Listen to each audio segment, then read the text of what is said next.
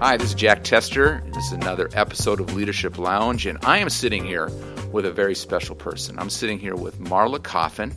For you longtime members, you'll know exactly who she was. Is uh, she was the second employee here at Nexstar, worked for Nexstar from 1994 until 2010, with just a little break in between. And uh, when she left, she was the general manager at Nexstar. Just uh, a very special person. And she's in the office for our 25 year anniversary doing some film work, and I wanted this opportunity to for Marla to share some of her perspectives on leadership and the things that she did. And I will say this I worked with a lot of people, and Marla was truly extraordinary. She was just an amazing person, and she brought uh, a consistency to work every day. And uh, I'd like to talk about that and her mindset as it relates to that. So, Marla, tell us about your. Uh, yourself, where you grew up, and what you did, and, and uh, we'll talk a little bit about that. Then I'll segue into Nexstar. Thank you, Jack. It's a pleasure to be here and to be here with you today and uh, celebrating the 25th anniversary this year, too, for Nexstar. So, you want to know where I grew up? Sure. In background, uh, farm girl, uh, dairy farm, and rural Minnesota. Awesome. Okay. And came to know you through your lovely wife, Barb. Right. right.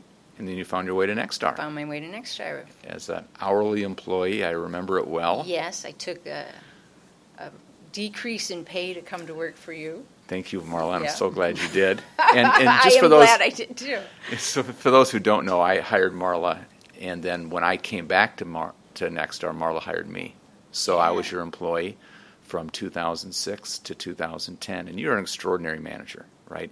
And one of the things that that that struck me as I was thinking about you and and was there was a level of consistency that I don't remember you ever having a bad day. I remember I get, made you mad a few times, and I saw you angry, but then that came and went. But you didn't you didn't come into Nexstar with slumped shoulders. I never remember you leaving Nexstar with slumped shoulders. I don't remember a meeting where you seemed disengaged. Why? How did that happen, Marla?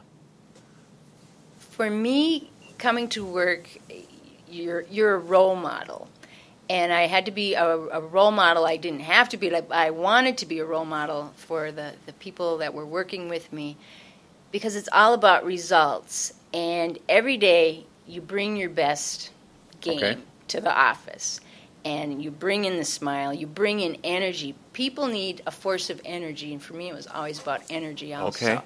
And to go around, one of the things I did every day, just greet everybody go to their desks and bring that smile and that bit of energy and just to check in with them because yeah every you know nobody has a perfect day every day but you just got to right. bring them that spark no matter where they're at that was very important for me and i, I look at it as a, a servant leadership wasn't about me it's about my people and they were my peeps that's what i called them and you get things done through them and with them and you have to care about your people and you have to listen to them. And it's through this environment where they know you care and feel supported, they'll do anything for you, really. They'll make the effort and well beyond the effort to get things done.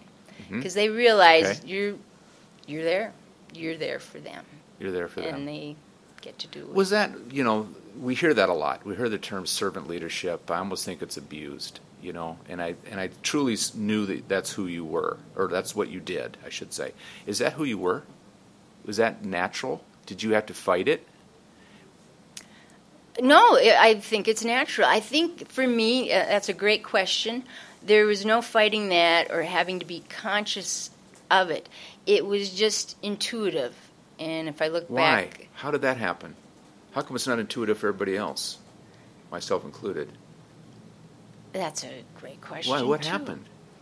I think it's it's something I just know how to relate to people. Okay. Yeah, I can't explain. So you it. didn't have to you didn't have to game up in the morning before you went to work. Mm-mm. No. Okay. No.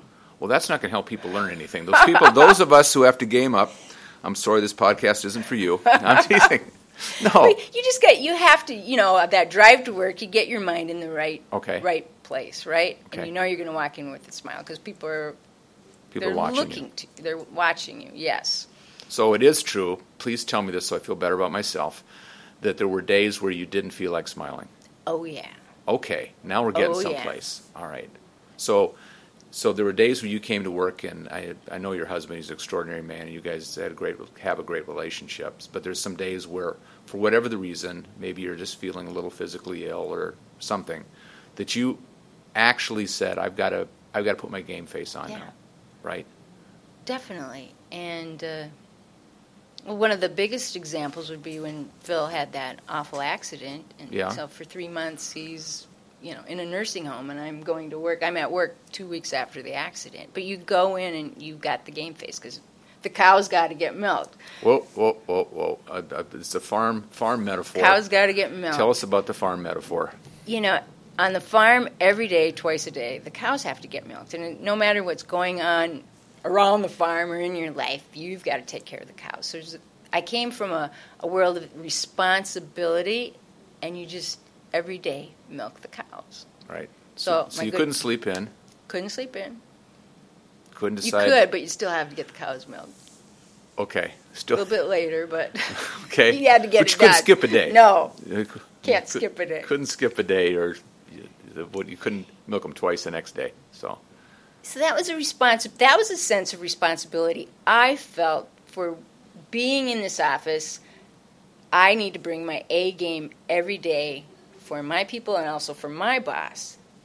Perform. You have to perform every day. so this so it's you can't be brilliant for a week and take a week off. Right. You know you have to be on top of your game in a high level every single day. And goes back to one of our very early speakers, Ed Foreman, who Okay. every day you had a choice. He was this former senator. I think he was at our Washington D.C.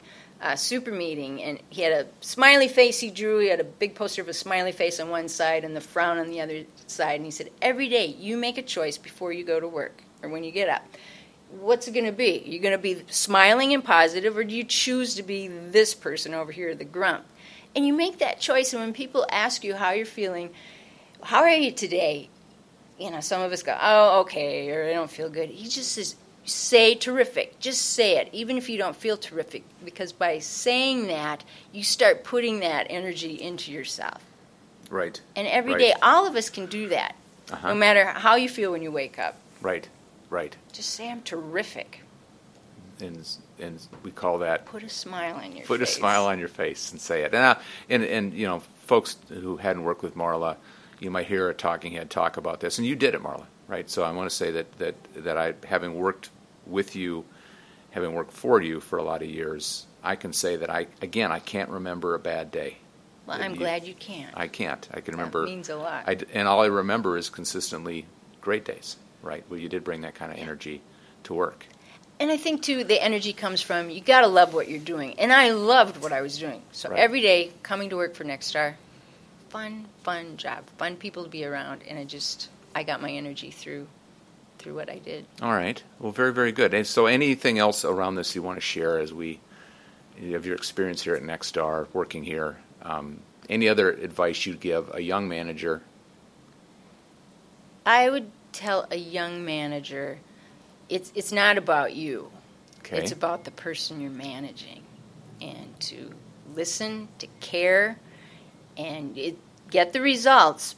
But you will get the results by being that caring manager, because when they know you, they that you care for them and support them, they will listen to the constructive criticism that you, you'll need to bring at times to Yeah. keep them on the right path.